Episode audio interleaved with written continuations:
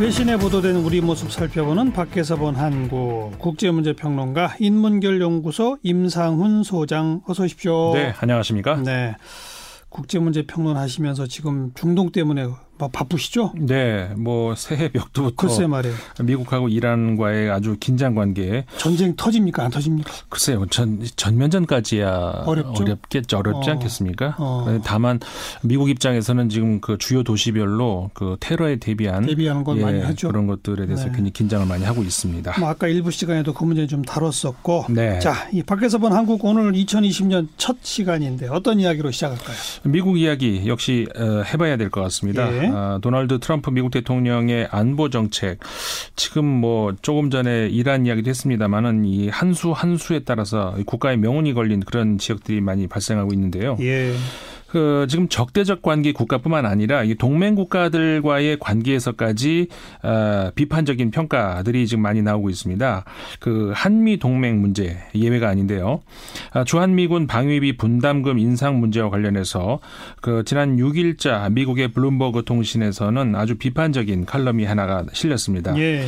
홀 브랜드 칼럼니스트의 글인데 아, 트럼프 대통령의 주한미군 분담금 요구는 한국을 갈취하는 수준이다. 허허. 그런 내용의 칼럼입니다. 제목 자체가 그래요? 네. 그 필자는 그 트럼프 대통령의 동맹 관계는 이 동맹국 상대를 희생양으로 삼으려는 동맹이고 이렇게 함으로써 동맹 관계는 음. 약화되고 있다. 이런 이제 지적을 하고 있는 셈입니다. 갈취라는 단어 영어, 네. 영어로 어떻게 되는 거예요? Protection racket 이렇게 돼 있습니다. 어. 라켓. 그러니까 다시 말해서 이게 보호 명목으로 강제 수금을 한다. 원래 예. 그런 뜻에 있는 단어인데 예, 예. 아, 필자는 그 미국의 동맹국들 가운데 한국만큼 자국의 안보를 절실하게 생각하는 국가는 없을 거다라고 하면서 트럼프 대통령은 이런 한국을 상당히 불편하게 만들고 있다. 이렇게 지적을 하고 있습니다. 그 방위비 분담금 인상 요구 이전에도 트럼프 대통령은 한국과 상의 없이 한국의 자체 핵무기 생산 구상을 꺼내드는가 하면은 그 자유무역 협정을 파기할 수도 있다. 이런 위협을 하기도 했고. 그랬죠. 예. 그리고 한국 측과 협의 없이 역시 그 정기 군사 훈련을 유예하기도 했던 그런 여러 사실들을 열거를 하면서 예.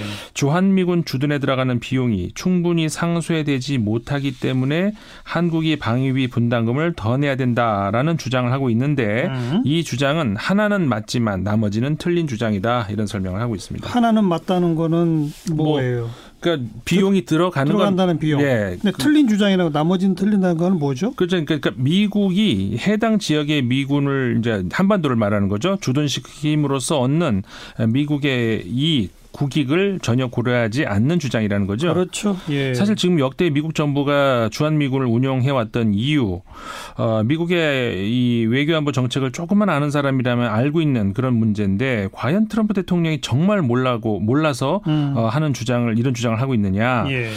그 최근 대이란 정책 결정 과정과 관련해서도요. 이게 좀 흘러나오는 백악관발 정보들을 저 보면은 예. 적어도 외교, 국방, 안보 전문가들의 판단과 이 트럼프 대통령 또는 그의 최측근들 사이에서의 정확한 소통이 안 되고 있는 것 같다. 이런 의심이 강하게 드는 게 사실이거든요. 그렇죠. 그 주한미군 분담금 인상 문제를 보더라도 이들 백악관 핵심 관계자들 또는 트럼프 대통령 본인일 수도 있는데 그, 그 판단을 어떻게 이해해야 되는가. 음. 결국 그 문제인데요. 이 칼럼에서는 트럼프 대통령의 이해하기 어려운 행동에 대해서 적어지, 적어도 두 가지 설명이 가능하다. 이렇게 말을 하고 있습니다. 첫 번째는 뭡니까? 사실 개인적으로 저 첫 번째 가능성은 트럼프 대통령 주변의 측근들이 더 가지고 있는 생각이 아닌가 보여지는데 예. 내용은 이렇습니다. 동맹 관계라 하더라도 상대 우방국에 대해서 압박 전술을 통해서 그 관계가 더 발전할 수 있다. 이런 주장이거든요. 그러니까 동맹 관계를 좀 거칠게 거칠게 몰아붙임으로써 전략적인 무사 안일에서 벗어날 수 있다 이런 주장인 건데요. 예. 과거 그 백악관 안보 보좌관을 역임했던 맥매스터 전 보좌관이 Tough Love Theory라고 불렀던 겁니다. 이게 우리말로 제가 한번 번역을 좀 의역을 해보자면 나쁜 남자 이론 이렇게.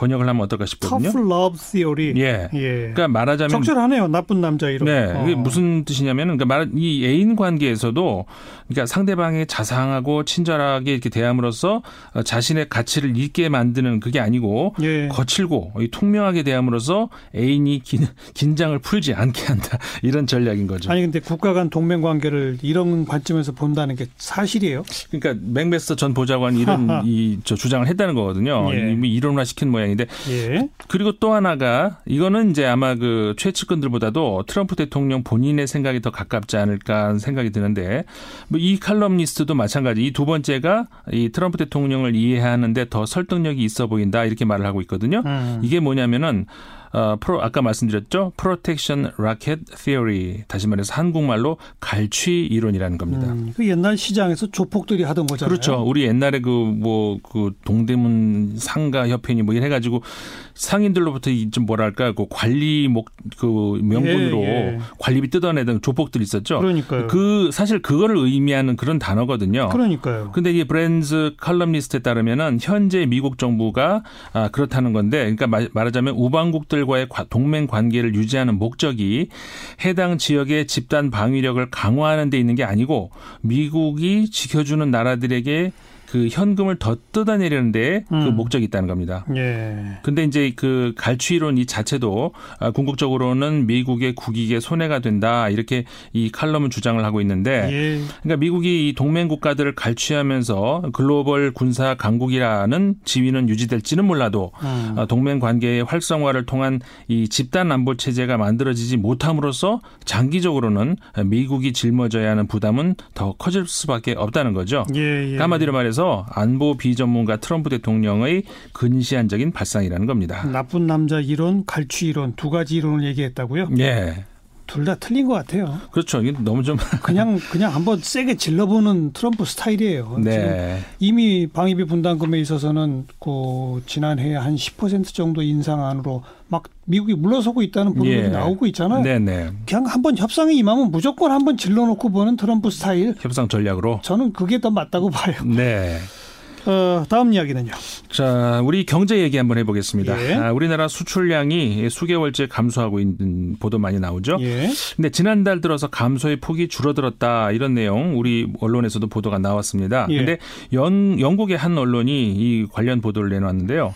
어, 파이낸셜 타임스가 지난 일 일자 보도에서 음. 어, 이야기한 건데 한국 수출이 팔 개월 만에 가장 작은 감소율을 기록했다 이런 내용입니다. 예. 이게 결국 그러니까 이 대중국 수출이 중국을 향한 수출이 반등하면서 오랜만에 한국의 국제교역 회복을 예고한 가운데 지난 네. 전년 대비해서 지난 십이월에 수출 실력, 실적이 오 점 이 퍼센트 하락했다면서 이것은 최근 육 개월간 감소율의 절반 수준에 해당한다 음. 이렇게 이심을 전했습니다. 예.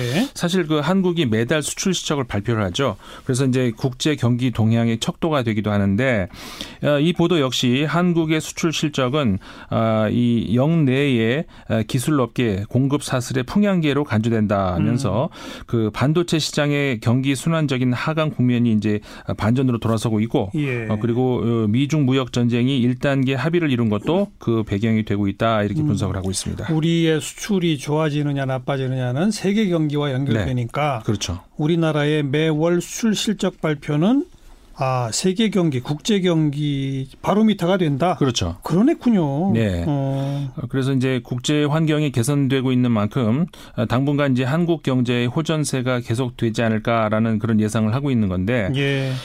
이 신문은 그 한국은 세계 주요 반도체 그리고 자동차 선박 수출국이면서 또 동시에 주요 국가로는 처음으로 매월 무역 통계를 발표를 하고 있어서 아까 말씀드린 것처럼 이것을 통해서 세계 경제 현황을 조기에 살펴볼 수 예, 있다 예. 이렇게 말을 하면서 한국의 무역 실적이 최근 최악의 실적을 거두고 있는 것은 또 중국의 경제, 경제 둔화 그리고 또 오랜 그 미중 간의 무역 전쟁 그리고 반도체 시장 침체로 인해서 고전에 따른 결과였다 이렇게 음. 말하고 있습니다. 그런데 네. 뭐 최근 국제 교역 그다음에 반도체 업계 경기 순환에 대해서 이제 낙관적인 전망이 커지면서 한국의 올해 수출이 삼 퍼센트 정도 증가할 것으로 기대를 하고 있다 이렇게 이 신문이 전망을 하고 있는데 예. 그러면서 이제 그 우리나라 한 전문가의 말을 인용을 해서 한국의 수출은 이월에 반등할 가능성이 높다.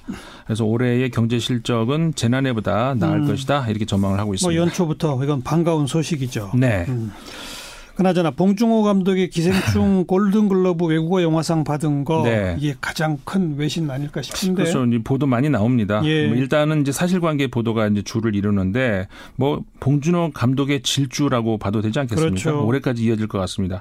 뭐 한국 영화가 처음으로 이 골든글로브 상에 후보로 오른 것도 이제 처음인데, 근데 이제 수상까지 않았습니까? 네. 그 외국어 영화상인데 아, 미국에서는 물론이고요. 그 아시아 유럽에서도 보도가 나왔는데 아, 홍콩의 문회보가 칠일자 보도에서 골든글러브 외국어 영화상 수상한 기생충 오스카도 노린다 이런 제목으로 보도가 있었습니다. 음. 그러니까 이 골든글러브상과 더불어서 미국의 양대 영화상으로 이 아카데미 시상식과 또 불리지 않습니까? 아카데미상이 더 크죠. 예, 뭐 예. 그렇게 얘기를 해야 되겠죠. 조만간 있을 예정 아니겠습니까? 그렇죠. 그래서 어느 때보다도 가능성이 높다 이런 내용을 보도한 건데. 네. 어, 또 벨기에의 베르티고라는 매체에서 그 오일자 보도에서 미국 미, 그저 영화 평론가 협회에서 이천십구 년 최고의 영화로 기생충을 선정했다 이런 보도도 나왔습니다. 예, 예. 어, 지금 외신들은요, 그 봉준호 감독이 골든글로브상 수상한 이후에 어, 했던 인터뷰 어, 그러니까 말 한마디 한마디도 주목을 하는 것 같아요. 예. 여기에 주목을 하고 있는데 특, 그 흔히 외국 영화 볼 때 자막을 동시에 봐야 되지 않습니까? 그렇죠. 어떻게 보면 이게 장애물일 수 있는데. 봉 감독이 그런 얘기했었죠. 일 인치 정도밖에 안 되는 이 장벽을 뛰어넘으면은 여러분은 훨씬 더 많은 영화를 즐길 수 있다 이런 말을 했는데 홍콩의 문외보도 이 봉 감독의 이 말을 그대로 전하기도 했습니다. 네. 자, 임상훈 소장의 눈으로 고른 외신 픽. 오늘은 어떤 외신을 골라오셨어요? 그 남미 국가죠. 칠레에서 지금 네. 최근 몇 달 동안 반정부 시위가 계속되고 있지 않습니까? 지금도 계속 이어진다면서요? 예. 어. 아, 근데 미국의 시사 주간지 뉴스위크가 지난해 말에 시위의 배후에 케이팝이 있다. 음. 이런 내용의 보고서가 나왔다고 보도를 했습니다. 아예 보고서가 나왔다고요? 예. 누가 낸 보고서예요? 칠레 정부에서 나와, 나온 보고서라고. 정부가 보면. 만든 보고서에? 그렇습니다. 어. 칠레 내무부가 지난해 시월 십팔일부터 십일월 이십일일까지에 그 칠레 소셜미디어 사용자 오백만 명의 계정을 분석을 해서 그러니까 백십이 쪽짜리 보고서를 만든 거라는 거거든요. 예. 육천만 건의 댓글 중에서 십구 점 삼 퍼센트가 해외에서 온 것이라는 겁니다. 예. 특히 그 시위에 영향을 미친다고 지적된 그룹 중에는 칠레의 K-팝 팬들도 포함된다. 이렇게 이 보고서는 말하고 있는데 어. 실제 이 보고서의 내용을 보면은 칠레 시위 배후에 K-팝이 있는가라고 하는 질문까지도 담고 있다고 합니다. K-팝이 칠레 시위 배후에 있다? 무슨 이상하죠. 관계? 무슨 관계예요? 그러니까 이 시위를 진압하는 과정에서 지금까지 사망자가 많이 나왔죠. 이 뉴스위크지가 보도할 그 당시까지 이십육 명이 사망했다고 음. 보도가 나왔는데 심지어는요 그 공권력에 의한 시위 저 시위자에 대한 성폭력 사례들도 있다고 합니다. 예. 현재 시위대는 그 피녜라 대통령의 퇴임은 물론이고 이 헌법 개정까지 요구하고 있는데 현재 국민의 칠십삼 퍼센트가 개, 저 개헌에 찬성하고 있다는 거거든요. 네. 근데 이런 가운데 이 보고서에 따르면 K-팝 팬들이 이 칠레 경찰을 비난하는 글, 글들을 쓰고 있다고 하고요. 오. 그 시, 시위자들의 의문의 사망, 그다음에 이런 문제에 대해서 그 칠레 언론들이 침묵하고 있는 상황, 그다음에 소셜 네트워크가 자주 차단된다고 하는데 음. 이런 것들의 비판을 이 K-팝 팬들이 주 하고 있다. 이렇게 칠레 정부가 파악을 하고 있다는 아니, 거죠. 그렇다고 K-팝을 배우라고까지 불러요? 말이 그러니까, 되나요? 그러니까 이 사, 사실관계까지 우리가 이제 보기에는 아주 간격이 커 보입니다. 예. 뭐 그것 때문에 칠레 국민들 사이에서도 이런 발표를 내놓는 정부가 부끄럽다. 이런 반응들도 나오고 예. 있다고 하는데, 예. 근데 뭐 우리가 잘 생각해 보면요, 최근 그 비티에스 팬 모임이죠, 아미 그 경우를 보더라도 이 단순한 음악 동호회를 넘어서 이 젊은이들에게 뭔가 좀 삶에 대한 긍정적인 메시지를 전하는 어떤 철학 메신저 역할까지 하는 모습 보여주지 않습니까? 그 세상에 선한 일들을 같이 네. 합시다. 이런 운동도 하죠. 그렇죠. 어. 그러니까 그런 점에서 이 K-팝이 이제는 어떤 거대한 이 문화 운동의 동력이 되고 있는 음. 어떤 그런 정황도 보이지 않는가. 예, 예. 그러면서 적어도 이제 한류 문화가 이제 지금까지 단계에서 한 단계 업그레이드되는 아. 그런 계기가 될 수도 있지 않는가. 얼마 전 우리나라 온 그 유투도 그런 그렇죠. 상징의 하나잖아요. 그렇습니다. 그뿐만 아니라 과거에 우리 보면은 영국이라든가 미국의 락 음악도 그랬고요. 또 미국의 그 포크 음악 이게 그 히피 문화 등과 이게 접목이 되면서 예, 예. 어, 우리 저 과거 전통의 권위에 대한 저 저항이라든가 음. 뭐 자유를 외치는 거대한 그 문화 운동 산실이 된 예 있지 않습니까? 그렇죠. 그러니까 이 K-팝 운동이 케이팝 음악이 죄송합니다. 음악이 어떤 의미에서 여기에 견줄 만한 그리고 이 히피 문화처럼 어떤 파괴적이거나 도피적인 그런 저항이 아니고 음. 좀 생산적이고 적극적인 저항을 보여준다면은 이 앞으로 이 케이팝이 예. 새로운 그런 차원의 문화 운동의 산실이 될 수도 있지 않을까. 그런 의미라면 네. 칠레 시위의 배후 정도가 아니라 네. 케이팝은 전 세계 민주주의 시위, 민주화 네. 운동의 배후다. 네. 그래도 멋있네요. 됩니다. 예. 그래 봐도 될 것 같습니다. 국제문제평론가 인문결연구소 임상훈 소장 고맙습니다. 네, 고맙습니다.